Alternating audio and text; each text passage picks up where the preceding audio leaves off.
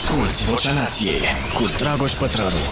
Bun venit, suntem la podcastul Vocea Nației. Vă mulțumim foarte mult pentru sprijinul pe care ni-l acordați. Am foarte, foarte multe lucruri a vă spune astăzi, cred totuși că din nou pic în acel păcat de a fixa înainte prea multe subiecte decât am timp să, uh, să dezvolt, dar o să încercăm. Am și destule mesaje. O altă problemă cu mesajele este că deși încerc să fiu cât de cât organizat și să mi le salvez pe undeva atunci când le primesc pentru a le putea citi la emisiune. Bă, nu știu cum să facem, mă așez cu o oră înainte aici, pe scaunul ăsta uh, și când în, și într-o oră le caut și nu le mai găsesc. Unele salvate ca poze în telefon, altele ce, ce am la mine atunci? Tableta, sunt la laptop, sunt... Dacă aveți o astfel de soluție să-mi propuneți, cum fac eu să păstrez toate mesajele. Am deschis inclusiv o notiță de asta pe telefon în care scriu podcast numărul 69, cum e podcastul ăsta, uh, și încep să scriu acolo idei, dar uh, de multe ori n-am timp, că sunt în mijlocul unei alte activități și zic las că scriu după, după nu mai scriu și iată că așa se pierd foarte multe dintre idei, dar o să încerc, pentru că asta e, cheia asta e, să nu-mi trimiteți mesaje în care să-mi spuneți, domnule, trebuie să fiu un pic mai disciplinat, că înnebunesc și așa. Numai disciplină e în viața mea, ca la armată. Băi, acum mănânci, acum te scoli, acum faci sport, acum... Uh, da. Băi, fraților, și când vin eu aici în terasă să pregătesc uh, podcastul, bă, mă izbește uh, un miros să vedeți ce am făcut, mă. Ca un idiot ce sunt, săptămâna trecută uh, au venit uh, uh niște domni cu o mașinărie de aia, de-au dat prin curte fix înainte de ploaie, deci în fiecare an reușim să facem asta, să dăm de muște, țânțari și alte chestii fix înainte să plouă. Și bineînțeles că după ce plouă, apar din nou Că asta aici fac o scurtă paranteză cu uh, uh, dezinsecția asta. Uh, autoritățile sunt atât de imbecile încât uh, am, am documentat destul de mult subiectul ăsta și am citit, știu inclusiv ciclul de viață al țânțarilor și ca să înțelegeți, e foarte, foarte interesant.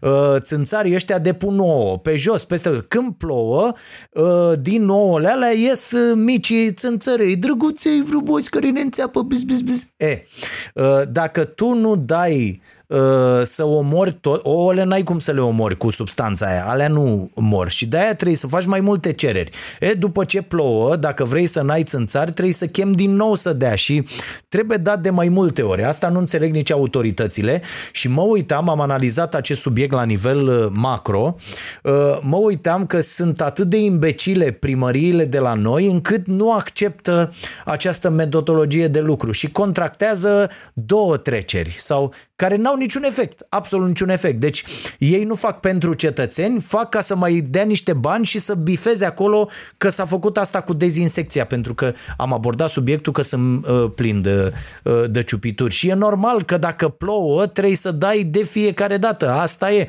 Dacă vrei confort și civilizație și să dispară toate nenorocirile astea. Dacă nu, poți doar să te prefaci, după aia te iei de ăla care a dat că n-a dat bine, dar ăla n-avea cum să dea mai bine decât atât, dar dacă ne uităm în alte părți, m-am documentat, normale sunt vreo 6-7 treceri. După aia poți să iei, să zici, domne, da, aia avem sau nu avem țânțari.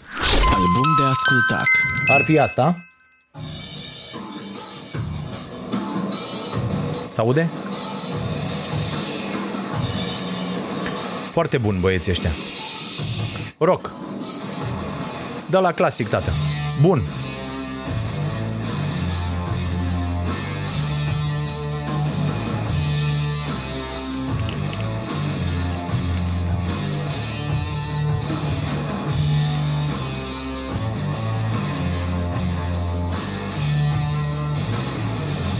Rival Sons se numește trupa și sună extraordinar. Băi, extraordinar.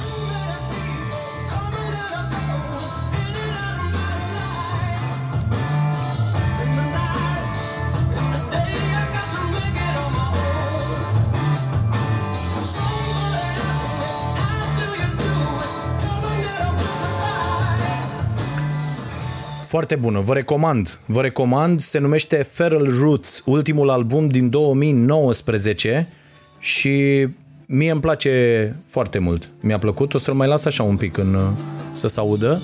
Cât mai vorbim, și e rock bun, rock uh, extraordinar.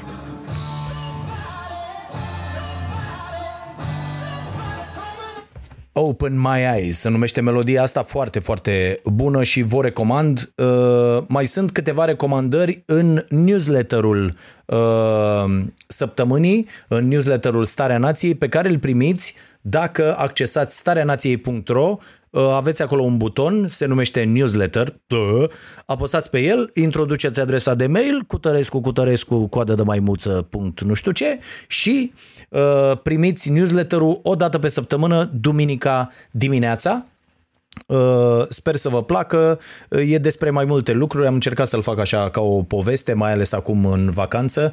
Uh, și mai ales că nea ăsta, hângănuț al nostru, a dezertat, e dispărut în misiune și mă ocup eu de newsletter, iar colega mea Edit vi-l trimite în fiecare duminică. Așadar, stareanației.ro, buton, newsletter, adresa de mail, dacă introduceți acum, să nu-mi trimiteți mesaje că n-ați primit ăsta de săptămâna asta, pentru că primiți de săptămâna viitoare. E normal că acum vă abonați. Bun, și am acolo mai multe recomandări, am pus 6-7 albume, am ascultat multă muzică bună în această săptămână. Uh, am terminat și cu muzica, tăiem aici de pe listă și ajungem la lecturi. Recomandare de carte. Bă, fraților, m-a întărătat uh, prietenul Traian uh, uh, care mă tot, uh, tot bagă bățul prin gard cu lecturi interesante și eu pun botul, uh, cumpăr cărțile, le citesc și de multe ori uh, sunt extraordinare. Acum am enervat foarte tare, dar m-am enervat într-un sens pozitiv. Vi recomand pe acest domn, Ivan Ilici, nu vi recomand în radicalismul lui incredibil, la nivelul anilor 70 chiar incredibil. Cartea se numește numește Pentru a deșcolariza uh, societatea. E ieșită în limba română la aceeași editură, ideea de, despre care v-am povestit săptămâna trecută uh, și uh, înțeleg că multe dintre cărțile recomandate deja s-au terminat acolo și oamenii mi-au trimis mesaje că recomandă de pe, deja de pe alte site-uri. Teza lui Iliș, despre care o să vorbim imediat, e, e foarte simplă și de tot de această carte este legată și asta. Și o să vă spun și de ce. Eu le-am luat împreună împreună. Uh, uh, Everett Reimer, Școala a murit, eseu despre moduri alternative de educație, o să trească să pun și ochelarii la un moment dat, că mi-am uh, notat. E, cărțile astea două sunt legate pentru că acești doi autori au scris uh, aceste cărți, bineînțeles fiecare uh, cu aia măsii, Uh, după un dialog despre educație care a durat vreo 15 ani. Deci ei au lucrat împreună, au vorbit despre educație timp de 15 ani și fiecare uh, a scos o carte apoi. Uh, cărțile sunt foarte interesante, dar trebuie să nu facem o greșeală capitală atunci când le citim. Să nu le considerăm scrise, a fi scrise ieri, asta e o mare problemă, și să ne raportăm cu percepția la nivelul anilor 70 și la discuțiile care aveau loc în societate la nivelul anilor 70. Este extraordinar de interesant exercițiu. Cărțile vă vor scoate din sărite amândouă, mai ales cea a lui Ilici. Eu m-am trezit certându-mă cu, cu Ivan Ilici, care nu are nicio legătură, uh, uh, nu e rus, ca să ziceți, a, păi stai, bă, tot felul de nemernici de ăștia, uh, că sunt ruși, știți, că acționează imediat stereotipurile de gândire, bzz, ăla e rus, oh, nenorocitule. Da, deci este un austro-croat uh, uh, autorul și uh, el militează pentru deșcolarizarea uh, societății uh, și teza lui este foarte simplă. Domne, uh, sistemul ăsta de educație uh, deține un monopol în educație și folosind, folosindu-se de treaba asta, face mai mult rău decât bine și irosește o grămadă de resurse foarte interesante și analizele lui Iliș cu privire la resursele uh, irosite practic în educație și de ce spun irosite și omul are dreptate, pentru că sunt foarte, foarte mulți bani băgați la nivelul și la nivelul anilor 70 în educație, uh, modelul românesc uh, uh, e cu totul altul, discutăm și despre el imediat și uh, el el face referire la cheltuielile de pildă din Statele Unite și efectele erau și atunci, ca și acum, egale cu zero la nivelul uh,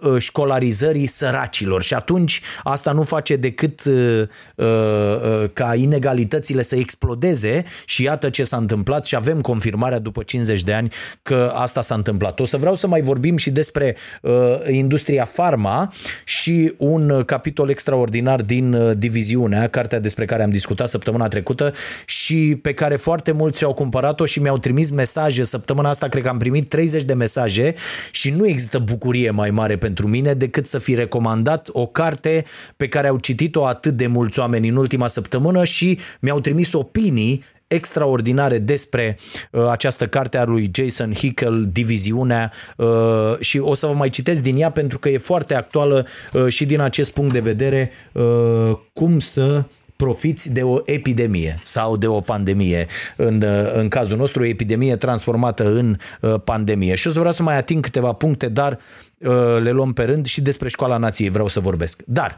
despre educație. Am asistat cu toții și am primit foarte multe mesaje de la oameni, domne, pronunță-te cu privire la acest conflict absolut imbecil uh, care există în societatea noastră pe tema uh, educației, că a ieșit Shelly și a făcut un video în care nu știu ce s-a întâmplat și au ieșit alții și au dat în cap, pam, pam, că... Do- Băi, aș vrea să vă spun că uh, ăștia mari, ăștia adulții, deci nu adulții cum e și fimea de uh, câteva zile sau mă rog de când a făcut 18 ani din 5 ianuarie, nu tati. Ăștia care aveți care sunteți ziariști de 20, 30, 40 de ani, care scrieți de foarte mult timp uh, și care ați trecut prin viață. Bă, vreau să vă spun că sunteți absolut imbecili deci cu toată sinceritatea vă spun, inclusiv am citit ce a scris și uh, Rogozanu și bă, sunteți absolut imbecili cu toții, deci o spun, dar o spun cu toată dragostea, nu, nu, oricum nu mai sunt, cred că nu mai sunt capabil să urăsc pe cineva, pur și simplu, nu, nu mă mai simt în stare și o spun cu toată dragostea, așa cum spun și despre mine că sunt dobitoc și imediat vă spun de ce, ce mi s-a întâmplat înainte să încep podcastul, că de acolo am plecat.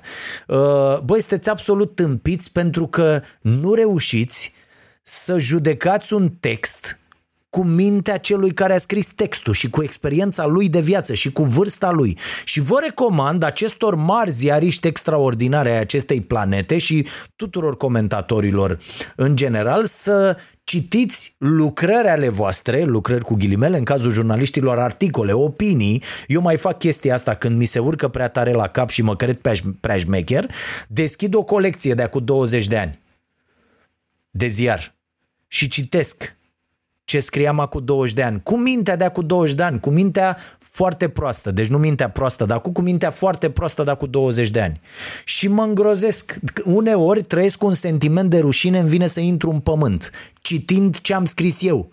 Publicat, atenție, nu la mine în uh, calculator rămase aceste texte sau pe vreo foaie uh, păstrată, un caiet de notițe, nu tati, publicate, da? Pentru că ai, atunci ai o experiență de viață la 18 ani, la 19 ani, la 20 de ani, ăștia care am început să scriem destul de, de devreme și așa te raportezi la lume. Atât știi tu despre lume și atunci îți faci o opinie despre lume. Nu poți să judeci pe cineva după 20 de ani uh, cu mintea ta ce ai fi scris tu. Bă, ce ai fi scris tu e altceva. Nu puteți să-l acuzați pe un copil că n-a citit nu știu ce, că s-a pronunțat până să știe aia, până să știe aia altă. Sunteți absolut, absolut imbecili repet cu toată dragostea o spun, cei care faceți asta. Este, este o, o poziționare proastă față de uh, text. Iar orice zice un tânăr uh, care critică educația și sistemul de educație este binevenit. Este, nici nu contează ce spune. Mă, nici nu contează ce spune. Este extraordinară orice poziție critică la adresa sistemului educațional tradițional din lume. Atenție, nu din România, din lume, că noi nici nu avem sistem educațional. La fel cum nici nu avem sistem de sănătate. Avem sistem de boală, sistem de needucație și așa mai departe. Astea sunt sistemele noastre care funcționează de minune. De minune, ne uităm an de an la, an, de an la rezultate, funcționează minunat uh, uh, aceste lucruri. Deci e foarte, foarte bine că, că se întâmplă aceste poziții critice. Iar cei care critică aceste poziții critice, având 20 de ani înainte și 2000 de cărți citite între timp și experiențe trăite și copii crescuți și diverse întâlniri cu, cu cu sistemele despre care scrieți, sunteți doar tâmpiți dacă uh, nu țineți cont de vârsta celui care formulează o uh, opinie critică. Atât. Apoi, ce am făcut eu când m-am așezat aici să notez toate lucrurile, să mă pregătesc, să, să văd ce vorbesc, simt un miros de, bă, de la de puțit, de, de nenorocire de... și îmi dau seama că atunci când au venit ăștia să, să dea de țânțari și de nu știu ce, eu am o ladă uh, cu legume, ce aducem și de la Socrelo din solar și nu știu ce și acum e perioada în care e și cald și sunt legumele astea cu dovlecei, cu erau niște roșii, castraveții, ă, cartofi, tot, tot felul de chestii într-o cutie puse așa pe căprărie. Eu am luat cutia aia cu totul și am adus-o aici în terasă și am adus-o aici săptămâna trecută. Și am lăsat-o aici. Unde am intrat ultima dată duminica trecută la podcast. Nu știu, luni s-a făcut uh, dezinsecția asta și am pus uh, cutia aici și n-a mai intrat. Și pe semne n-a mai intrat nimeni. Și ce am găsit? A, asta una. Toată aia era aici, lada respectivă. Nu vă spun ce miros într-o săptămână, vă dați seama, în interior, fără aer, fără nimic, deci dezastru. Am curățat trei sferturi de oră ca să pot să respir aici, să pot să încep podcastul. Iar în camera cealaltă, unde am o ladă frigorifică, unde punem tot, legume, fructe și așa mai departe, era pe jos un pepene pe care l-am uitat în lada frigorifică și tot săptămâna trecută, după podcast, l-am scos din lada frigorifică și l-am pus pe jos. Acum în camera aia acolo s-a mai intrat, dar pepenele a fost pe jos. S-a scurs că era înghețat, vă dați seama, bognă, uitat o noapte în lada frigorifică, știți ce se întâmplă. Și a bolborosit acolo, am spălat, era atât de lipicios pe jos era dezastru, așa că în loc să pregătesc uh, chestia asta, am uh, băgat uh, uh, detergent, apă, am spălat pe jos. Până acum uh, astea au fost uh, lucrurile de care m-am uh, ocupat. Așa că mă scuzați, dar am avut uh, cu totul alte treburi. Mamă, ăștia sunt și uh, un pic uh, murdari. Uh, Băi, cu vacanța voi cum faceți? Înainte să discutăm despre asta cu educația, că primesc tot felul de mesaje de la oameni și mi-a trimis cineva un mesaj chiar înainte, consultam uh, uh, mesajele înainte să intru, cineva care a zis, bă, suntem formați în proporție de 99% să mergem cu turma, așa, ca tâmpiții cu tu, unde e turma mai mare să mergem.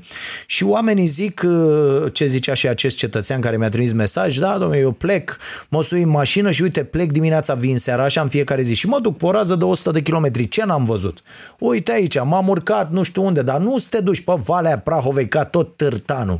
Du-te, frate, unde nu e și, bă, e o chestie interesantă. Uh, pentru că noi am decis, bă, nu mergem în vacanță, vom merge în uh, Uh, în august la, la un camp uh, uh, de basket cu Robert dacă urmează să țină, nu știu, dar am făcut o rezervare și vom, vom locui acolo practic o, o săptămână, dar în rest bă, nu vreau să merg nicăieri, am refuzat inclusiv zilele astea uh, să merg la uh, și la câte o aniversare și la unde m-aș fi dus, nu vă zic ce m-aș fi dus, dar bă, e lume, te freci de oameni, nu e ok, de-aia nici nu deschidem uh, trebuie să vă spun că suntem gata cu totul la, la cafenea, putem să dăm drumul, vă spun sincer, sincer, uitându-mă la oameni cum se poartă, n-am curaj, fraților. N-am, am zis, bă, asta e, mai bine, mai pierdem niște bani sau, mă rog, na, stăm, stăm pe loc uh, uh, decât să riscăm să uh, devenim uh, și posesori de virus și răspândaci ai, uh, ai virusului. Cât despre oameni și reacțiile lor, eu atât vreau să vă spun. În aceste momente, fraților, vă dați seama cu ce fel de oameni v-ați înconjurat. E simplu. Dacă sunt oameni care zic, dă-te dracu, primesc o grămadă de mesaje, blog direct, foarte ok. Deci, domne, e foarte simplu. E, a, a, ă, lângă acești oameni sau cu acești oameni n-aș vrea să interacționez niciodată în viața mea. Pur și simplu, domne, ești de la care tu știi mai bine, tu nu crezi, tu, domne, alea umflate, alea nu știu ce au făcut ăștia, că e politică, e... Bă, de opinia asta ești ok, doar că eu nu vreau să am de-a face cu tine. Niciodată în viața mea pentru nimic. Vă spun sincer, am și amici care nu cred, care, bă, i-am blocat frumos, am închis, am șters din telefon, bă, nu mai vreau să vorbesc cu tine niciodată în viață. Pur și simplu, eu vreau să fiu un om împăcat cu mine, liniștit, e ok. Dacă atât te duce capul, e foarte simplu, dar nu mă obliga să mai stau cu tine la masă, la discuții, la... E foarte, foarte simplu. Deci Uh, și acum vă vedeți, vedeți cu ce fel, ce fel de oameni aveți în jurul vostru, cum sunt ei, cum se comportă ei, că dacă sunt oameni de ăștia, hai bă să merge, dă-l dracu, dă, hai să ne distrăm, bă, poate nu v-ați ales foarte bine cercul de prieteni. Poate ar trebui să vă întrebați, bă, sunt unde trebuie eu ca persoană sau sunt undeva unde n-ar trebui să fiu? Că îmi trimit uh, uh, oamenii mesaje, mi-a trimis cineva ieri și mi-a zis, domnule, m-am apucat de citit de vreo 2-3 ani de când ne baz la cap cu asta, cu cartea, cu cititul, cu nu știu ce și încerc ideile respective să le discut la masă, în familie, acolo n-ai ce să faci, trei să te discuți și să te ceri și să dai cu pumnii, cu picioarele, cu ca așa e în familie. Familia nu ți-o alegi. Cu aia te bați. Asta e. N-ai.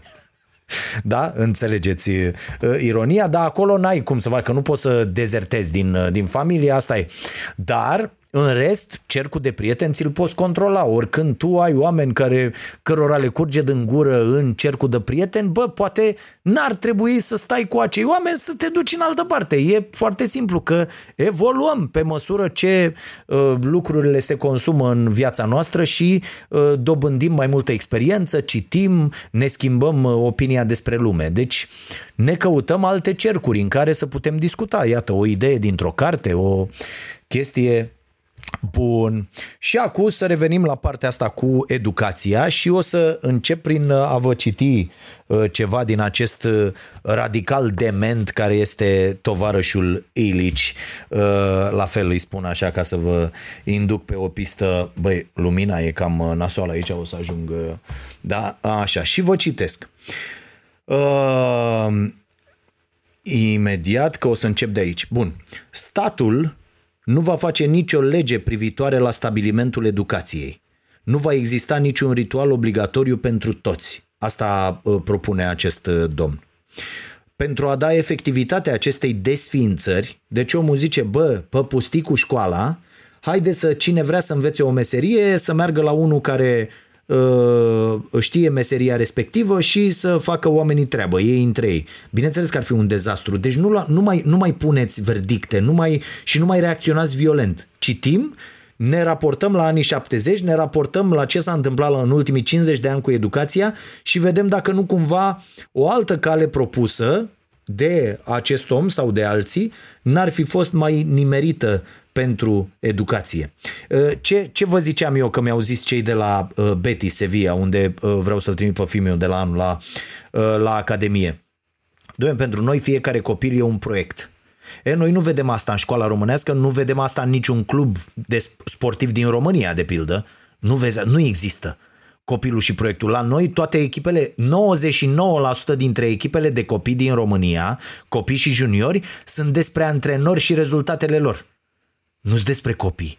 Nu o să auziți niciun antrenor din România, mă rog, există, dar sunt foarte puțini, uh, un antrenor de ăsta de copii, credeți-mă, am fost la competiții, văd pe antrenori cum se comportă. Ei n-au niciun gând că fiecare copil de acolo ar putea să fie un proiect individual. Nu, tată. Am aici o turmă de dobitoci, ăștia trebuie să joace cum le zic eu pentru că eu sunt important și eu trebuie să am niște rezultate cu această echipă, astfel încât să fiu un antrenor bine cotat pe această piață a uh, copiilor. În rest nimic, dezastru peste tot. Da? Deci nu, dacă vrei, asta e calea cea mai sigură de a nenoroci un copil, este să-l dai la asemenea antrenori uh, și asta vă sfătuiesc să aveți o discuție de 3 minute înainte să vă duceți copilul la sport. Domne, care e părerea ta despre lume, sport și copiii ăștia pe care îi antrenești? Ce, ce urmărești?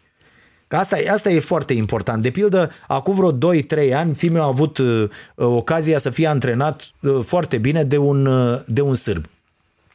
Și înainte să, când a venit, uh, eu atât l-am întrebat, domne, ce vrei să faci copiii ăștia?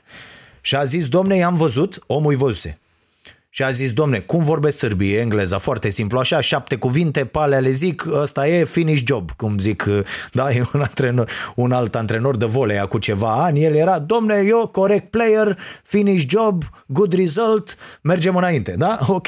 Și uh, omul ăsta mi-a zis așa, domne, două chestiuni vreau eu de la fiecare dintre acești copii. Deci el n-a vorbit despre echipă, despre rezultatele acestei echipe care sunt extraordinare. Că mă uit la unii, pentru ei cea mai mare șmecherie este să câștige campionatul național la 80 ani sau la 10-12 ani sau la U13 sau la U14. Un rahat.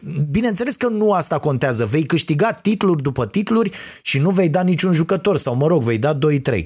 Uh, și omul mi-a zis așa, vreau ca fiecare copil să bată mingea cu forță, să sară parchet, să sară bucăți de-astea din parchet când copilul bate mingea, deci la nivel individual, da? Asta mi-a zis el că vrea cu această echipă. Ca fiecare copil, era acum vreo 3 ani, dacă nu mă înșel, deci erau copii de 10 ani, 10-11 ani, fiecare copil să bată mingea cu forță, deci să aibă un control foarte, foarte bun, da? handling, cum îi zice în termen de uh, specialitate și să poată să-și depășească adversarul direct în duel 1 la 1.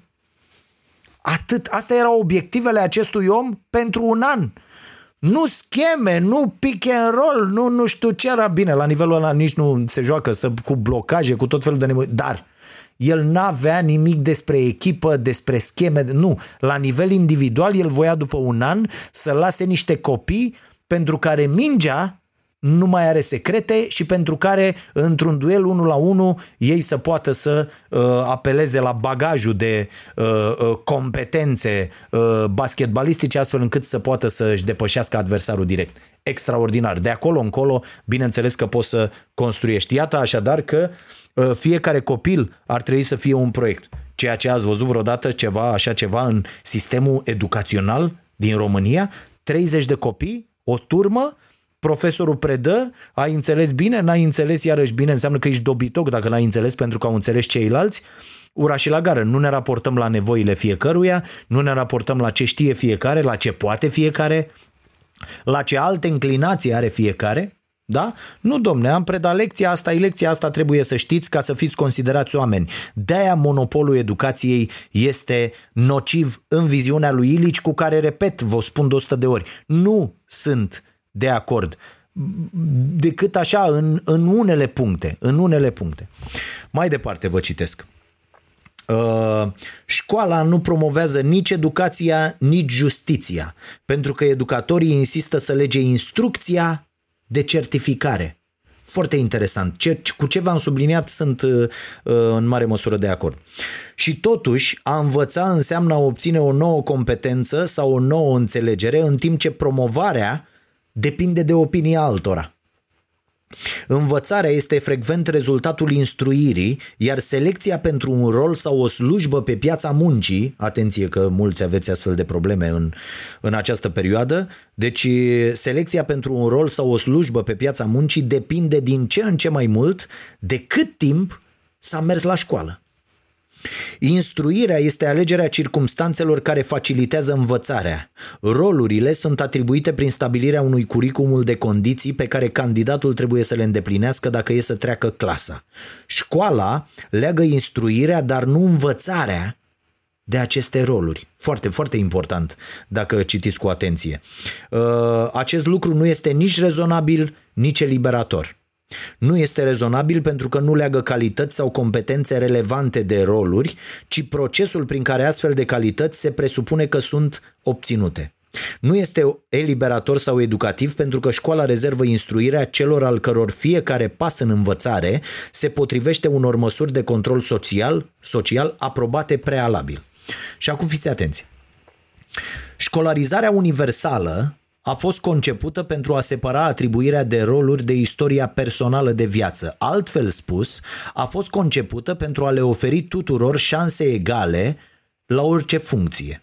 Chiar și acum, mulți oameni cred greșit că școala că școala face ca încrederea publică să depindă de realizări relevante în învățare.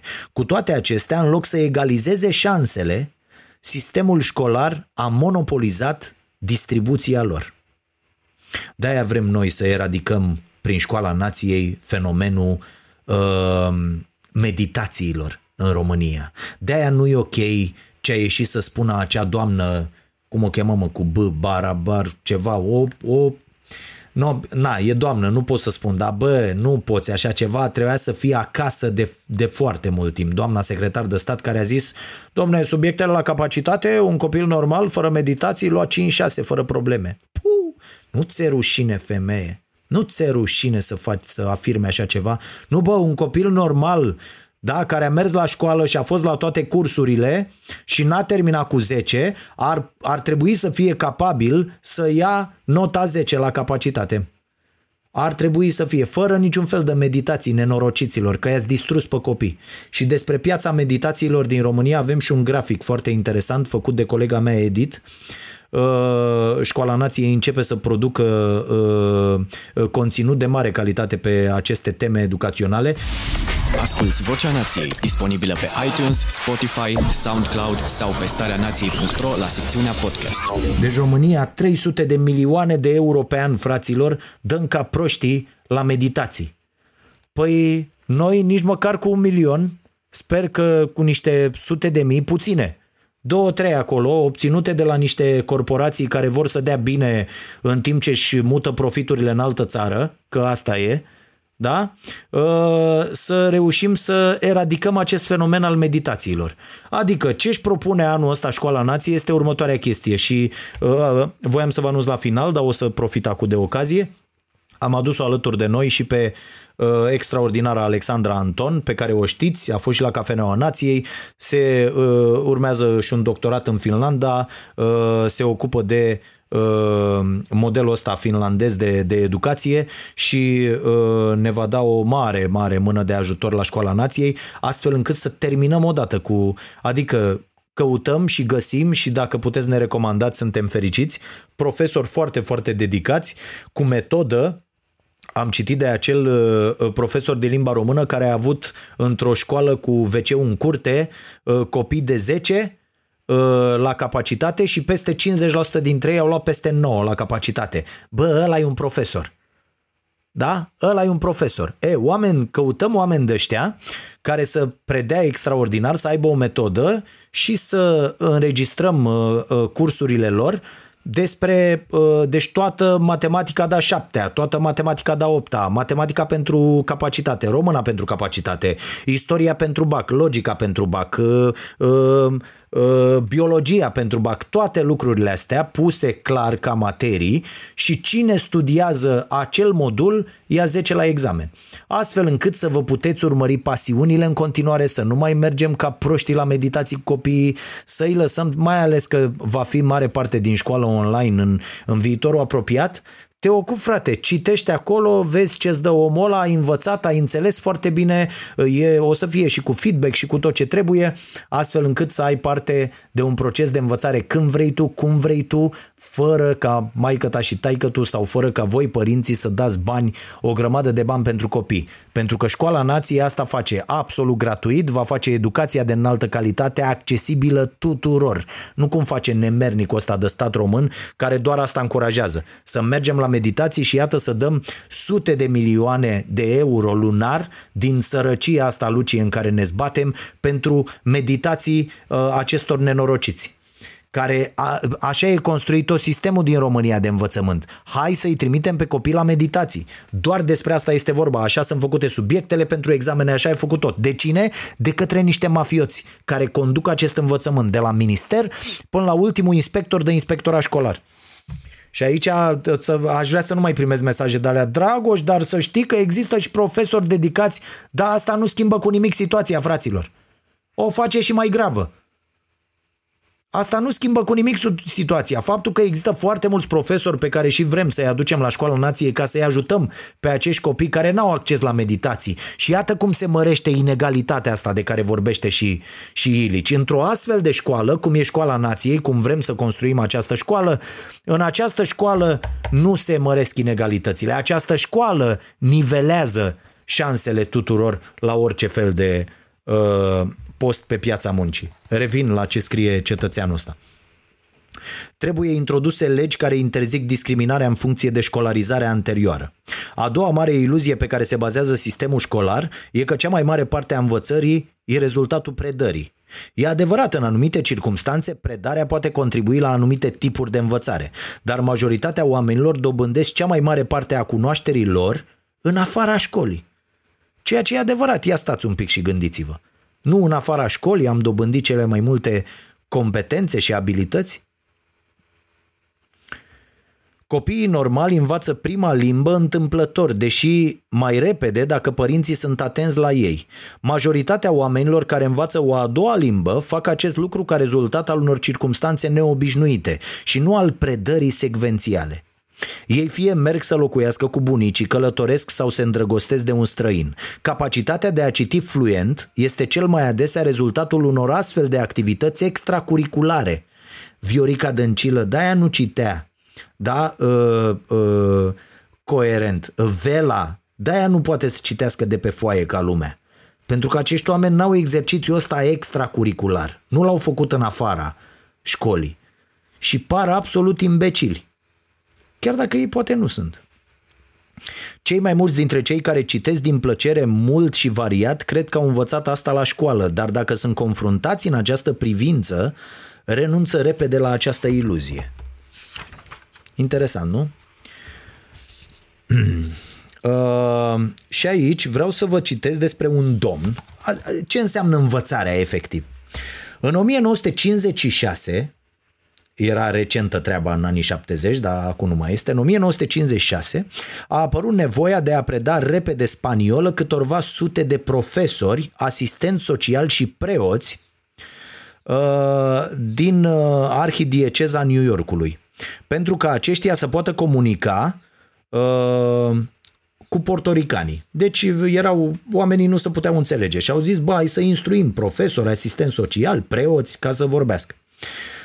Prietenul meu al autorului, uh, Jerry Morris, a anunțat la un post de radio în spaniolă că are nevoie de câțiva vorbitori nativi din Harlem. Fiți atenți cum a făcut ăsta învățarea, da? A doua zi, 200 de adolescenți vorbitori nativi, s-au aliniat în fața biroului său, iar el a selectat patru duzini, mulți dintre ei oameni care abandonaseră școala. Morris i-a învățat cum să folosească manualul de spaniol al Institutului de Servicii în străinătate al Statelor Unite, conceput pentru a fi folosit de lingviști cu studii postuniversitare și într-o săptămână profesorii săi erau pe cont propriu, fiecare responsabil de patru new yorkezi care uh, voiau să învețe limba. În șase luni misiunea era îndeplinită. Cardinalul Spellman putea spune că are 127 de parohii în care cel puțin 3 dintre membrii, perso- dintre membrii personalului puteau comunica în spaniolă. Niciun program școlar n-ar putea să egaleze aceste rezultate. Profesorii formatori de competențe sunt insuficienți numai din pricina credinței în valoarea licențelor. Certificarea constituie o formă de manipulare a pieței și este plauzibilă doar pentru o minte școlarizată. Cei mai mulți profesori de arte și meserii sunt mai puțin abili, mai puțin inventivi și mai puțin comunicativi decât cei mai buni artizani și meșteșugari. Corect. Majoritatea profesorilor de liceu de spaniolă sau franceză nu vorbesc limba atât de corect pe cât ar putea o vorbi elevii lor după jumătate de ani de instrucție competentă. Uh, și, mă rog, continuă. Hai de capul meu, n-am apucat să, n-am apucat să zic nimic. Da.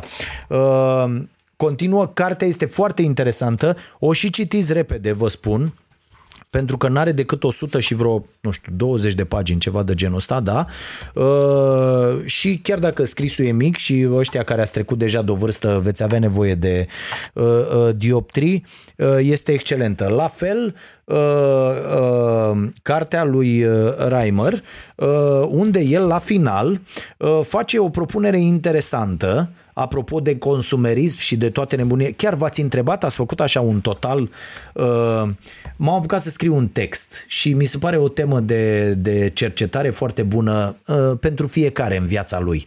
Uh, v-ați întrebat de câte dintre lucrurile pe care le cumpărați cu atâta frenezie înainte de această pandemie aveați într-adevăr nevoie?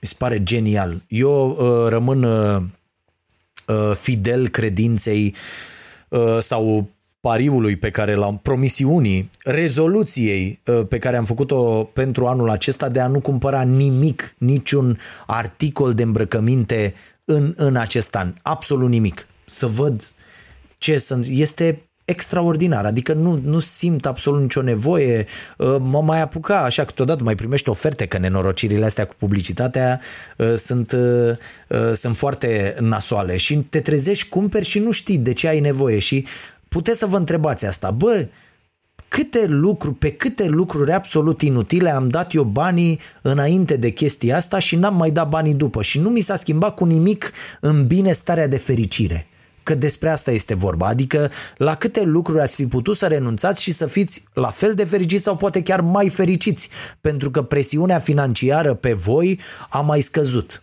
Mi se pare foarte, foarte interesantă tema și ar trebui să vă gândiți. În plus, cred că am foarte, foarte multe lucruri în continuare de dat Uh, și uh, noi facem treaba asta în mod uh, curent și vă sfătuiesc să o faceți, să împărțim cu ceilalți astfel încât ceilalți să nu mai aibă nevoie atât de, de urgente să-și ia lucruri care de foarte multe ori sunt extraordinar de scumpe.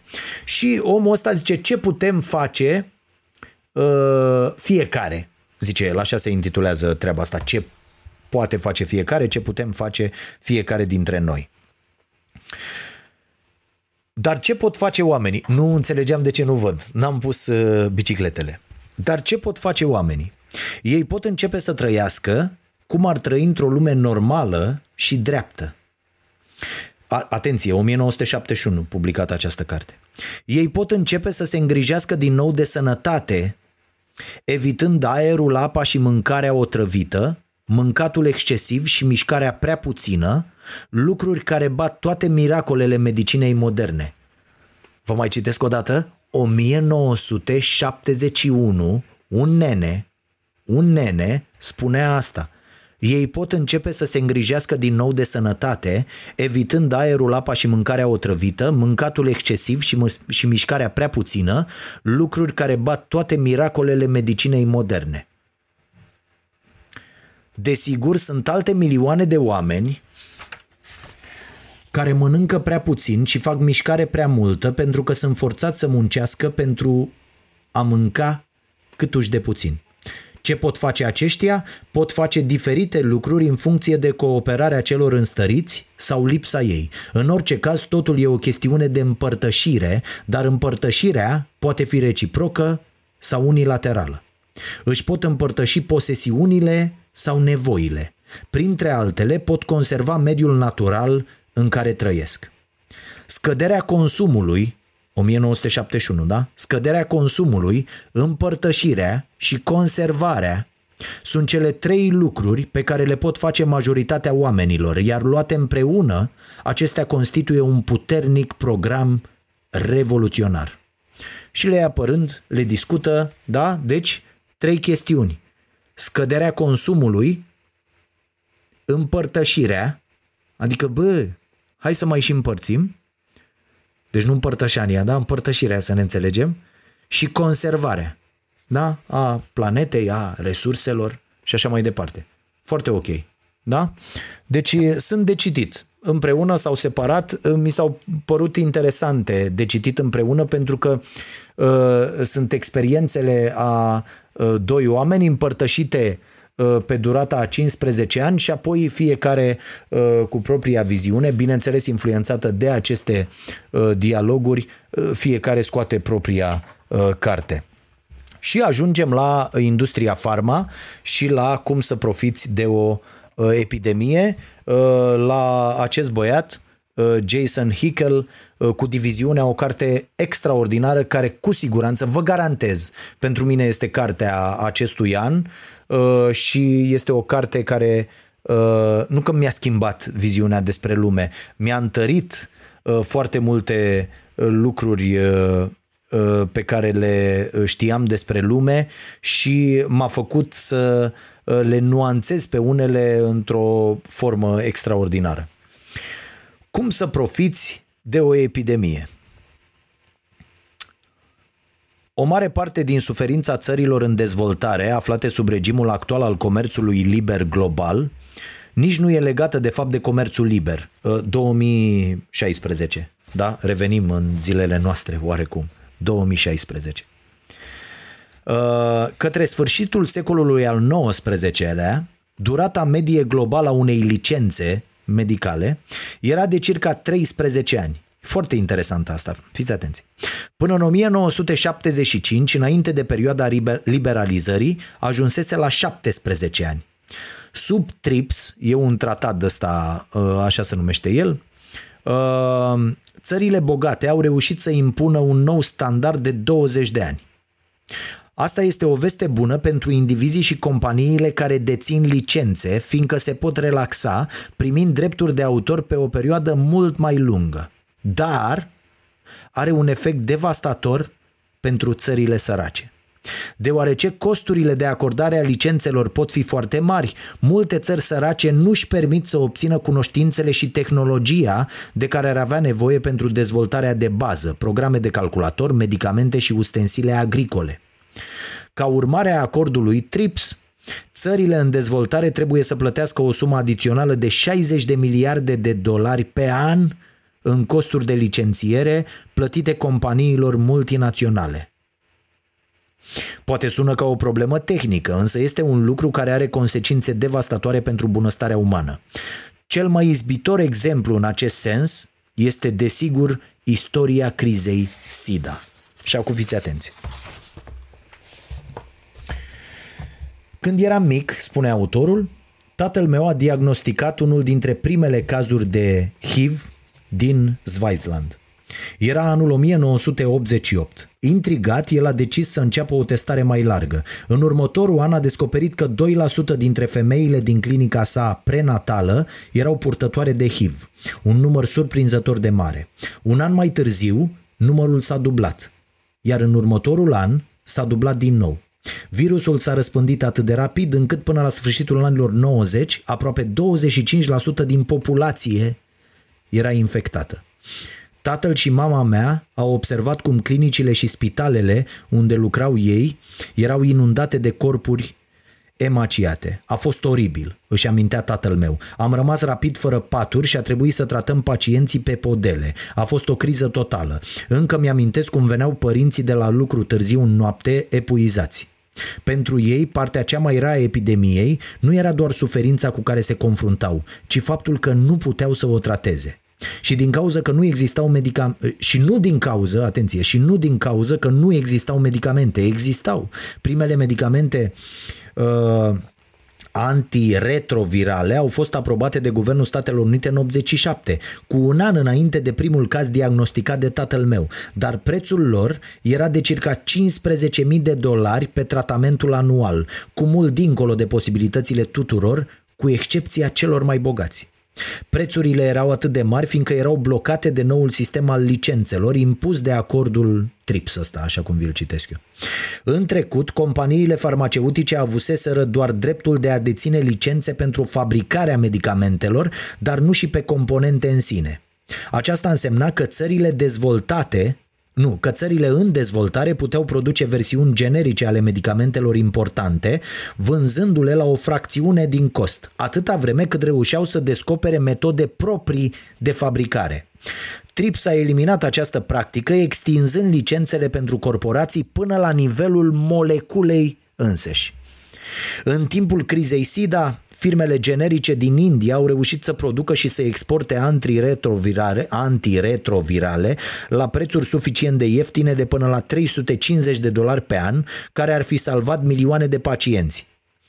Dar uh, WTO ăsta, acordul uh, uh, asta e uh, asta a lumii de um, trade, da? de, de schimb, sub presiunea uh, companiilor farmaceutice, le-a împiedicat activ să facă acest lucru. A fost ceva criminal, îmi spunea tata.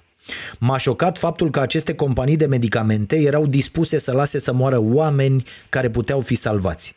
În cele din urmă, Africa de Sud, țara vecină unde epidemia era la fel de gravă, a ales să nu se supună regulilor și a început să folosească uh, antiretrovirale generice, invocând situația de urgență în sănătatea publică. Fiți atenți ce s-a întâmplat. Africa de Sud a susținut că nicio licență nu e atât de sacră încât milioane trebuie să moară ca să fie respectată. Statele Unite au răspuns amenințând cu sancțiuni zdrobitoare impuse de Curtea de Judecată a WTO asta, iar lumea a privit cu oroare această mișcare insensibilă. Dar apoi ceva s-a întâmplat în Statele Unite care le-a slăbit cazul. În 2001, un număr de americani au murit din cauza expunerii la antrax. Guvernul Statelor Unite s-a temut că la orizont e o epidemie, poate una declanșată de arme biologice. Pentru siguranță, au decis să facă stocuri de cipro, un antibiotic ce tratează antraxul. Dar Cipro se afla sub licență deținută de Bayer, fiind foarte, foarte scump.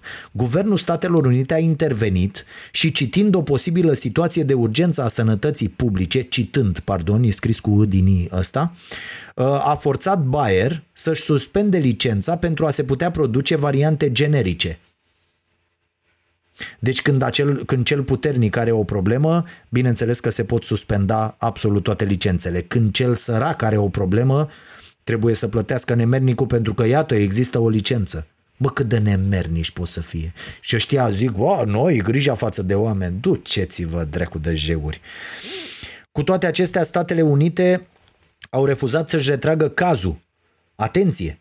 Deci întreaga lume a înțeles, chiar și Statele Unite, că licențele nu erau deloc inviolabile, iar dacă se puteau face excepții pentru câțiva americani, pentru că pentru câțiva americani care se îmbolnăviseră, sunt destul de multe greșeli am găsit la cărțile acestei edituri, din păcate. Virgule între subiect și predicat, cuvinte care lipsesc destule pentru o editură cu pretenții. Uh, cu toate acestea, Statele Unite au refuzat să-și retragă cazul. A fost nevoie de 2 ani de organizare a comunităților și promovare strategică până au cedat. Abia în 2003, au dobândit, au dobândit țările în dezvoltare dreptul de a fabrica și importa versiuni generice ale medicamentelor ce salvează viața pentru a se apăra de SIDA și alte urgențe de sănătate publică. Din nefericire, până când a fost făcută această concesie, epidemia era deja răspândită. 10 milioane de africani muriseră de SIDA până atunci. Dintre ei, mulți ar fi trăit dacă ar fi avut acces la medicamente pe care să și le permită. 18 milioane de oameni mor în fiecare an de boli ce pot fi prevenite, în cea mai mare parte fiindcă n-au acces la medicamente. Cum justifică industria farmaceutică prețurile exorbitant de mari ale acestor medicamente dacă nu sunt legate deloc de costurile fabricării? Da? Explicațiile din carte sunt extraordinare. De ce v-am citit asta? Ca să știți ce ne așteaptă cu tratamentul, cu tratamentul pentru coronavirus ca să știți ce nenorociri ne așteaptă de aici înainte și cam pe unde ar trebui să ne prindă următoarele pandemii. De care parte a sărăciei? O să fie foarte, foarte nasol ce se va întâmpla. Iar scopul acestor uh, uh, mari companii multinaționale din farma uh, este să se îmbogățească, n-au nicio altă misiune. N-ascultați rahaturile pe care le auziți că dau 0,0002% uh, din profitul pe care îl fură și nu-l declară, da? Uh, pentru cauze caritabile sau pentru educație sau pentru... Nu, fraților, n-are absolut nicio legătură. Milioane de oameni pot să moară pe corporații nu le interesează, pe ban nu le interesează, iar pe jegurile ordinare care funcționează pentru aceste corporații le interesează cu atât mai puțin. Din păcate asta e, trebuie să ne alegem fiecare ce vrem să facem în viață. Dacă ți se pare ok să lucrezi la o companie de asta de Big Pharma și îți spui că tu salvezi vieți astfel, băi, e treaba ta, orice te face să dormi bine noaptea. Dar e alegerea pe care o faci și trebuie să dormi cu ea. La fel, dacă lucrezi la Coca-Cola sau la Mac și știi că le dai oamenilor o travă la cutie sau la burger sau la așa, o travă care pe termen lung afectează sănătatea, asta e. Fiecare își alege. Bineînțeles, sărăcia nu ne permite să alegem. Asta e o foarte mare problemă. Nou bilanț, doamnelor și domnilor, cazuri coronavirus, 456 în ultimele 24 de ore. Asta pentru că probabil a fost sâmbătă și s-a mers mai uh, lejer. Da, este o mare problemă. Bun, Uh, uh, vă mulțumesc foarte mult. A, ah, ce m-a rugat colega Loredana de la online, șefa la online-ul nostru, m-a rugat să vă uh, rog deci eu doar transmit rugămintea să accesați pe Facebook și Instagram Cafeneaua Nației și să dați acolo o chestie, un like, o nenorocire, că iată, asta e lumea în care funcționăm și uh, deci nu trebuie să cumpărați nimic, nu trebuie să cheltuiți niciun leu, doar dacă vreți și sunteți de acord și susțineți ce facem noi aici, să dați acolo un like. Și uh, alte vești o să am pentru voi săptămâna viitoare, pentru că e posibil să decidem și un nou loc de unde vom uh, transmite starea nației, pentru că mm, nu mi se pare ok ca niște funcționari ai statului să poată să-și bată joc de mine pe banii mei, Uh, uh, în așa uh, hal. Uh, cum se întâmplă în momentul de față și să se prevaleze de faptul că, domne, noi suntem de stat și avem niște decizii și să nu poți să reduci o chirie pentru uh, niște holuri și uh, pentru niște spații care acum nu mai sunt uh, folosite, uh, dar la care nu poți să renunți cu totul pentru că să trece pe nu știu unde și să face nu știu ce și asta e. Și mi s-a răspuns că la problema găinațului de porumbei, asta mi s-a părut genial, uh, ei nu pot face nimic pentru că intră pe la nu știu ce ventilație pe la sistemul de așa și ă, asta e, așa e clădirea cu porumbei. Cu porumbei mulți care uh, uh, turuie și să găinățează pe tavanul nostru fals și din când în când mai uh, cad prin el în cameră sau prin pereți și ne chinuim să-i scoatem săracii. Uh, dar Asta e. Și atunci eu nu pot să înghit bătaia asta de joc și uh, deja se pare că am găsit niște soluții extraordinare. Veți vedea foarte multe producții în viitorul apropiat filmate la Teatrul Nației. O să vedeți uh, despre ce e vorba. O să vă dau mai multe amănunte săptămâna viitoare uh, după ce uh, semnăm și actele ca să avem uh, acte la mână. Uh, și aș vrea să vă mai spun, deci dați acolo like, vă rog eu, și aș vrea să vă mai spun despre asta că vrem să dăm drumul la editura nației uh, și vrem să facem exact ce facem cu școala, să facem și în zona asta a editorilor și deja am primit un mesaj în urma podcastului, l-am primit, l-am văzut în timp ce mă pregăteam pentru emisiune Uh, a, a fost în reluare săptămâna asta speciala cu rasismul și am primit opinii de la niște oameni care începeau așa, da domne, ai drept, mai multe, mai multe opinii. Apropo de faptul că lumea n-a învățat încă cum să gândească. Asta e marea problemă și aici asta nu ne învață școala, fraților. Școala ne învață să activăm imediat stereotipul de gândire și să acționăm în consecință. De asta școala nu e ok. Uh, nu zic că ar trebui desfințată, doamne ferește, avem nevoie de mai multă școală, dar din punctul ăsta de vedere nu e ok. Și oamenii chiar dacă au, sunt sigur că au vreo diplomă de facultate și așa zic, da, domne, ai dreptate că rasismul nu e în regulă. Domne, dar dacă, da, dacă ai sta printre uh, unii dintre acești oameni, domne, care, și uite, vă citesc mesaj, Veronica Manolache mi-a trimis acest mesaj, bineînțeles n-are față la... și mi-a zis, uh, e un mesaj trimis joi, imediat după ce s-a terminat emisiunea, vă dați seama ce nerve avea doamna, doamna Veronica Manolache, repet, la ora 22.54 joi a venit acest mesaj. Fără supărare, mai du-te dracului cu ras- că rasismul înseamnă prostie. În geamul meu urlă în fiecare seară, chiar și acum când e emisiune, 20 de copii doar țigani. Nu e unul român. Ascultă și manele când ies să-i alung e, e ziua cuiva și o, o ține la mine la geam. Ăștia nu au casă. Aseară mi-a spus o fată că ea n-a mai fost, că tocmai ce a venit din Anglia. Da, și eu am râs. Vi l-am citit ca să râdeți și voi și sunt multe astfel de mesaje. Problema știți care e când nu mergeți suficient la școală să puteți articula niște idei, că o să vă explodeze capul de proști ce sunteți. Asta o să vi se întâmple la un moment dat. Deci și am văzut asta, mesaje pe Instagram pe care le primesc de la oameni care ar vrea să exprime niște idei și nu le înțelegi. Pentru că ei nu, nu se pot exprima. Vedem asta și la foarte mulți politicieni. De asta e bine să mergeți dracului la școală. Pentru că școala vă face neproști și puteți exprima o idee. Adică, bă, mă deranjează ceva, o să încep să articulez, nu o să fac și să-ți dau una în cap. Pentru că asta faci când ești complet bou. Și o să constatați că putând să exprimați idei, vă veți descurca în lume. Asta face cititul, asta face școala, deci nu neapărat școala tradițională, da? Educarea asta în acest fel, prin, prin simpla acțiune de a citi, de pildă, face minuni, fraților. Veți vedea, deveniți mult mai toleranți, mult mai înțelegători, vă veți putea exprima ideile, veți spune, vreau și eu un bahar de apă, cu apă. Să faceți diferența între aceste două formulări. Mulțumesc! Să spuneți când primiți paharul cu apă. A? Este o minune să vă puteți înțelege cu oamenii folosind graiul, nu uh, tot felul de onomatope.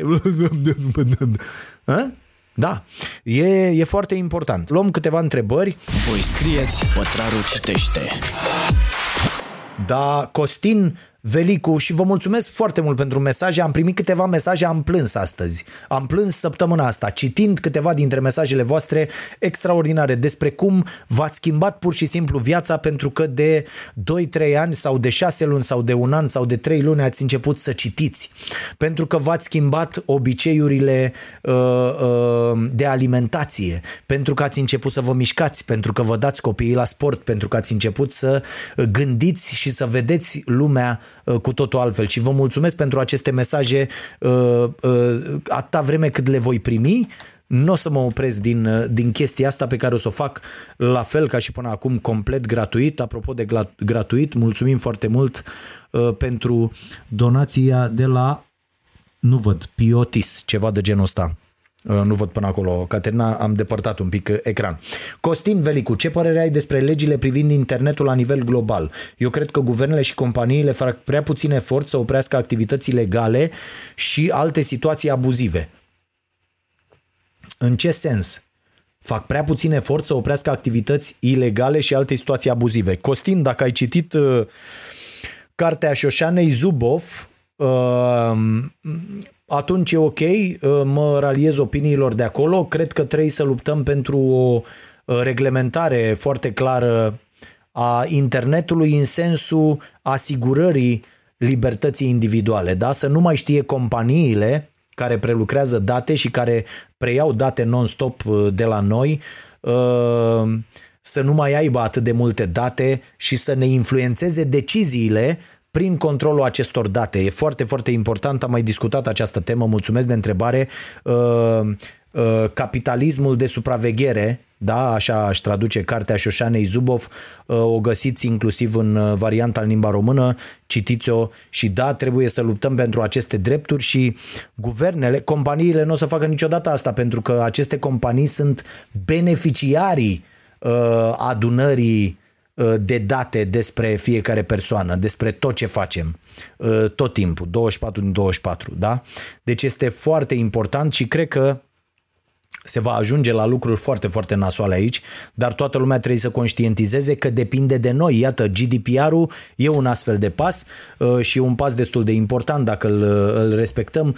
E foarte important să limităm accesul acestor corporații, accesul uh, profitului, practic, la, la datele noastre, pentru că se întâmplă niște nenorociri incredibile. Uh, mai departe, Uh, așa. Mulțumesc pentru interesul acordat. Uh, nu m-a contactat nimeni uh, de duminică până astăzi. Nu înțeleg la ce se referă, dar într-adevăr eu mai iau date, le dau mai departe. Probabil oamenii n-au considerat a fi subiect.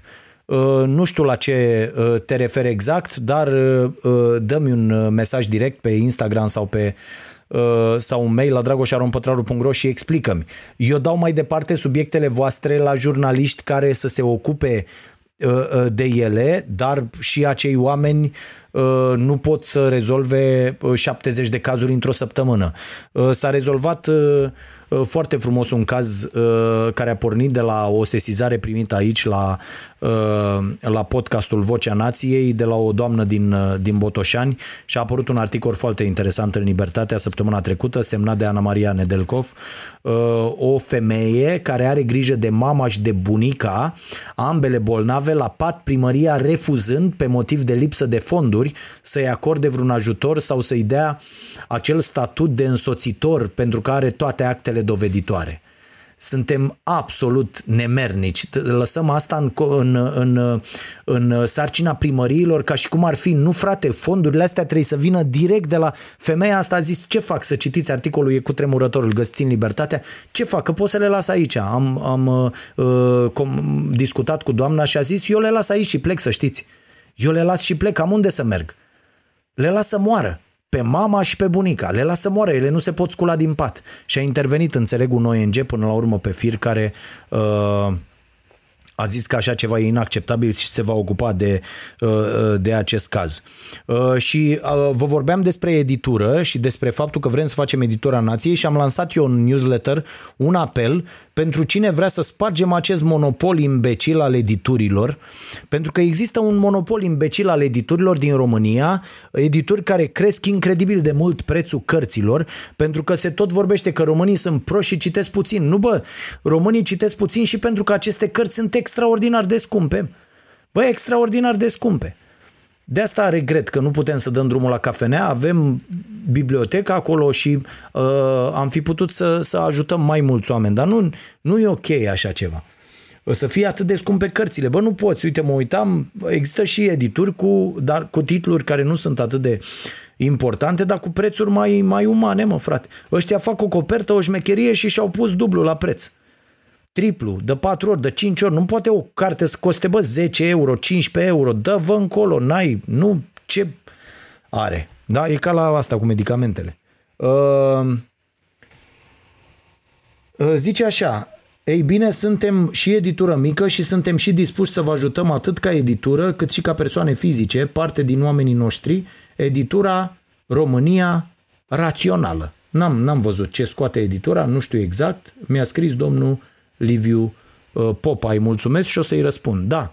Și dacă știți oameni care, nu știu, au lucrat, știu ce se întâmplă într-o editură de la cap la coadă, noi vrem să sprijinim acest demers și să, uh, pentru că sunt foarte multe titluri, ați văzut și sunt mulți prieteni uh, pe care i-am, citim cărțile în limba engleză pentru că suntem obligați, suntem obligați să le citim în engleză dacă vrem să aflăm ce se întâmplă azi în lume.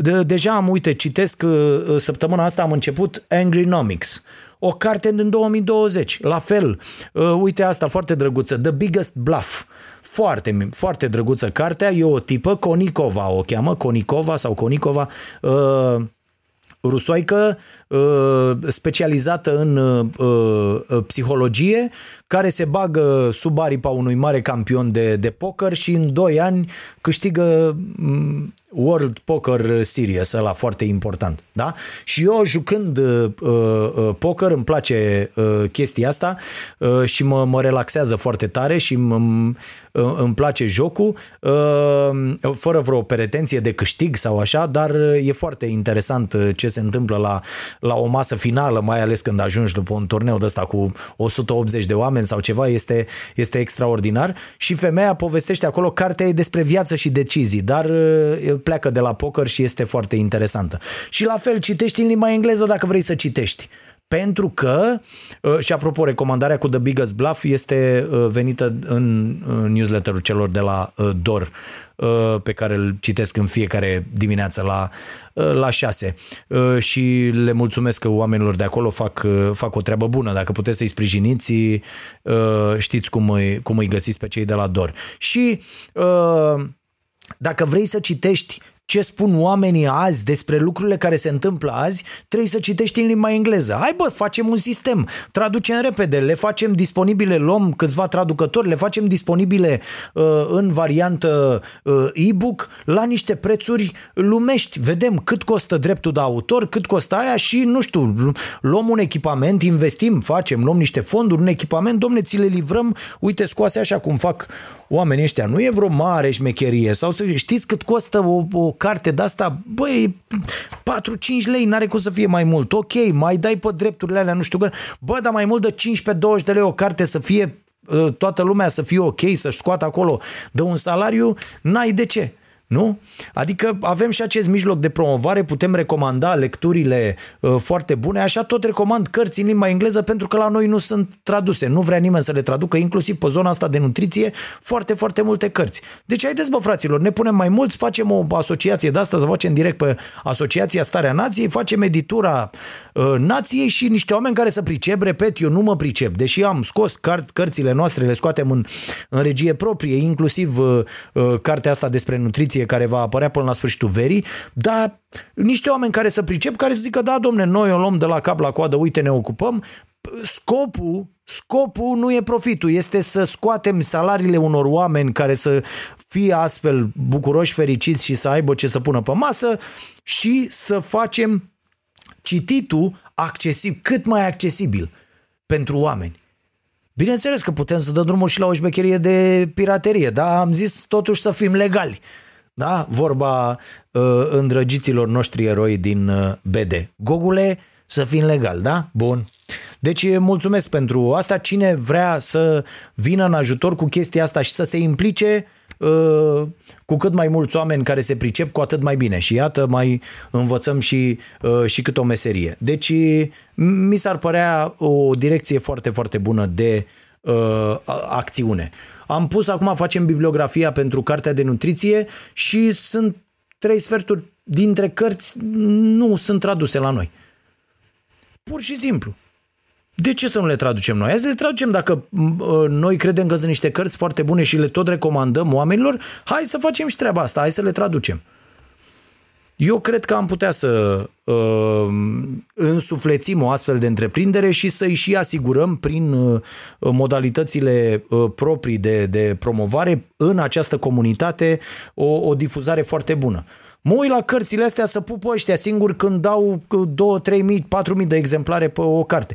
Păi putem noi să vindem, am vândut noi. Starea Nației în, la, în 3 zile s-a vândut în 5 mii, după aia încă 5 mii, apoi încă 5 mii, nu mai zic la fel de, de prima ediție, că am vândut 6 mii de exemplare, a rămas fără ele într-o săptămână. Ok, deci recomandând astfel de cărți, iată, și facem pe oameni să citească, e mult mai accesibil, pentru că eu recunosc la, și la, la o carte în limba engleză, e pe Kindle, e pe Kindle, te ajută, că ai și dicționar și tot. Bă, dar termen, despre mai ales astea de economie, sprinzi urechile, tat. Citești o pagină și de trei ori ca să înțelegi. Că asta e. Și stă aia așa și buchisește acolo și e chinuiala de pe lume. Așa luăm niște oameni care să pricep, le-au tradus, înțelege și mai muțoiul de pătrarul despre ce e vorba și poate să vorbească despre asta mai departe. Și așa evoluăm, fraților. Așa evoluăm. Mai avem uh, întrebări? Caterina? Ce zic? Ce au zis oamenii? Mă înjură aici? Laurențiu. Dacă la angajare îți trebuie și școală și experiență, care din cele două este mai uh, relevantă și uh, de ce școala nu poate acoperi experiența? Păi, uh, Laurențiu, e foarte simplu. Eu sfătuiesc pe toată lumea, bă, da, pe toată lumea, să le facă pe cele două în paralel, experiența cu școala. Și nu o strâmbați din nas.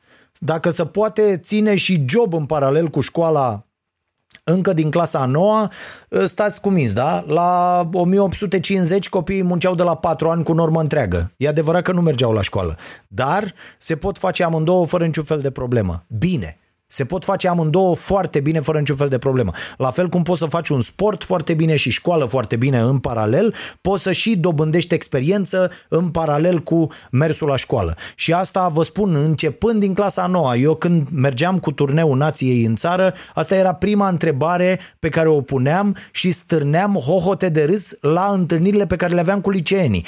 Câți dintre voi lucrează în acest moment? Și aia să tăvăleau pe jos de râs. Cum adică să lucrezi? Da, bă, să lucrezi să lucrezi. Din clasa a noua, de la 14 ani să lucrezi, să muncești undeva, fie la firmă la Măta sau la Tactu, fie la firma unei rude unde ai vrea să faci ceva, fie undeva unde vrei. Ce vrei? Vrei să scrii? Bagă-te într-o redacție. De la 12 ani, de la 13 ani, de la 14 ani, bagă-te undeva. Și zi, domnule, eu vreau să vin aici să lucrez. Dacă puteți să mă și plătiți că vă, mă duc să vă iau țigări și așa mai departe, fac treburile astea, dar eu vreau să învăț. Și o să înveți acolo, mergând, calculați altfel, fraților. Ce înseamnă pentru un copil din clasa a noua două ore, nu mai mult, două ore, între două și patru ore, undeva unde dobândește experiența, adică fix ce să cere când ești de pe băncile școlii, că suntem și tâmpiți din punctul ăsta de vedere, da? În, în, ce înseamnă și în weekend, în weekend, în loc de DDD, știi? Bumții, bumții, lucru. 6 ore, 8 ore. A? Că toată lumea zice, stai bă că tu ai... Da, tati, dar am muncit 16 ore pe zi 20 și ceva de ani. Da? Dacă vrei să faci ceva și, să, și sunt cazul ăla norocos, unul la 100 de mii care a reușit până la acest nivel. Ceilalți nu reușesc, chiar dacă sunt mai buni decât mine.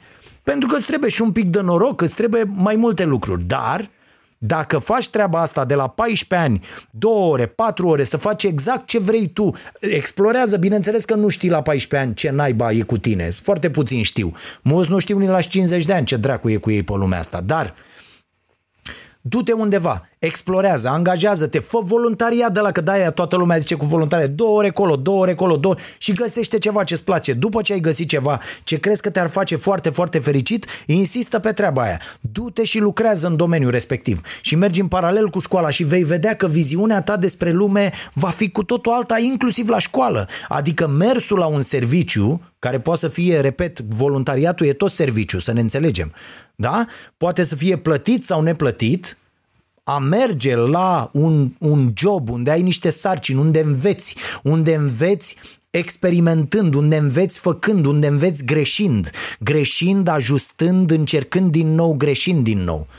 Da? Unde faci toată, toată uh, chestia asta, toată bucla asta de învățare, asta te ajută extraordinar. Și gândiți-vă ce înseamnă 4 ani de liceu ori 4 ore pe zi.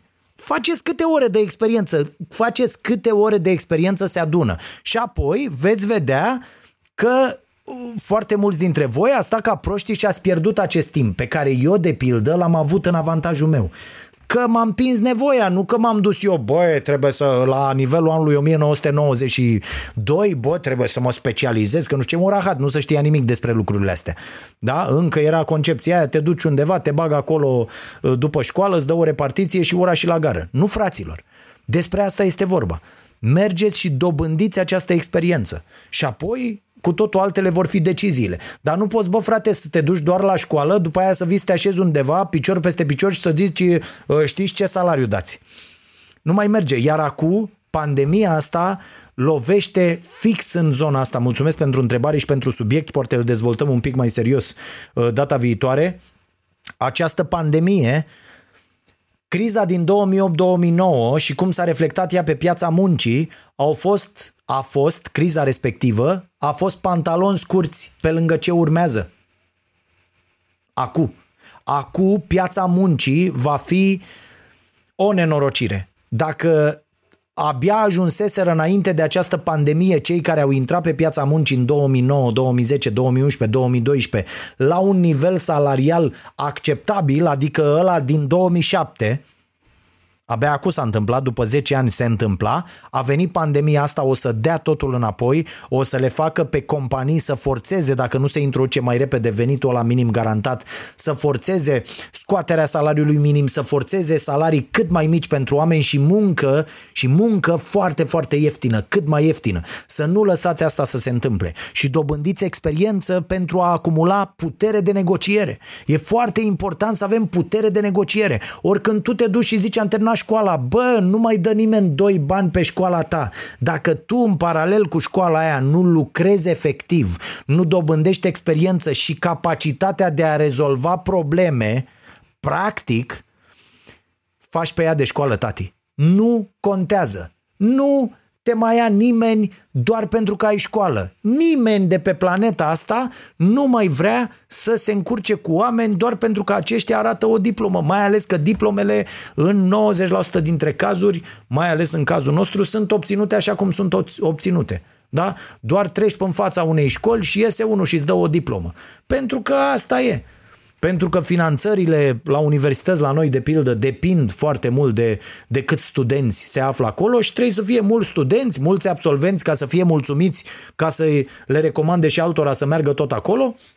Și uite așa, profesorii legați de mâini și de picioare, trebuie să semneze, uh, trebuie să le dea elevilor examenele, studenților, pentru că dacă nu le dau examenele, Uh, se desfințează catedrele. Se desfințează catedrele, rămân și profesorii pe drumuri. Și cei mai mulți dintre ei, fie vorba între noi, nu sunt niște profesori. Da? Sunt niște oameni care au profitat cum s-a ajuns acolo sau da nu știu ce, sunt niște mafii de-astea în rândul profesorilor și a, e, Ba mai mult, profesorii capabili au peste tot probleme, pentru că nu sunt doriți în sistem.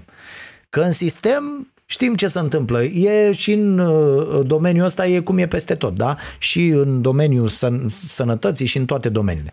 Uh, deci asta e foarte, foarte important. Acumulați experiența, dacă ar fi să rămâneți cu ceva după acest episod de podcast, uh, cumulați experiența cu anii de școală și atunci când veți raporta deci dacă aveți hai la gimnaziu mai încet, că nu prea știți despre ce e vorba, dar și acolo trei mers, făcut sport, făcut uh, uh, voluntariat, făcute tot felul de, de lucruri, învățați să cântați la un instrument și alte chestiuni. Uh, da, dar dacă puneți liceul și facultatea, puneți și masterul, deci sistemul ăsta Bolonia 3 plus 2, 5 cu 4, 9. 9 la 20 și 2-23 de ani puteți avea 9 ani de experiență în câmpul muncii și, nu știu, 4-5 ani în meseria pentru care v-ați pregătit la școală. Eh? Altceva, tati. Altfel vă ridicați la un curs și ziceți, nu vă supărați, eu activez în domeniul ăsta pe care îl predați dumneavoastră și aș vrea să vă spun că nu aveți nicio legătură cu ce predați. Adică, ă, mai corect spus, ceea ce predați dumneavoastră nu are nicio legătură cu ce se întâmplă dincolo de ușa aia. Deci noastră puteți predați în continuare porcăria asta, dar nu e așa. Înțelegeți? E foarte, foarte important să puteți să faceți asta la, la un curs. Uh, pentru că așa se schimbă și corpul ăsta profesoral pe la universități. Când li se mai spune și acestor băieți, bă, vedeți că n-are nicio legătură ce dracu ziceți voi acolo cu ce se întâmplă pe stradă. Ieșim de aici ca niște rațe, bete, ne bate căldura în cap și leșinăm pe stradă de proști ce suntem, că nu știm care-i stânga, care-i dreapta. Și voi ne dați diplome de absolvire. Că despre asta e vorba. Despre asta e vorba până la coadă. Bă, ce mă înveți? Vin îți dau bani aici la universitate, la facultate. Ce dracu mă înveți efectiv? Adică ce-mi garantezi tu că voi ști eu astfel încât să pot să mă angajeze unul undeva? În altă parte decât să așez marfă în rav la hipermarket cu facultatea de drept terminată. Cunosc caz. Da? Ok. Nu că ăla ar fi făcut pe bune facultatea de drept. Bă, dar are diplomă. A absolvit. Da? Așa. Uh, dacă mai avem o întrebare, ultima ar fi și ne vedem de această duminică. Uh, Ștefan Cătălina, când vine Fido? Bă, cred că săptămâna viitoare ne ocupăm și de cazul ăla cu și de restul caramele și o să, o să dăm drumul.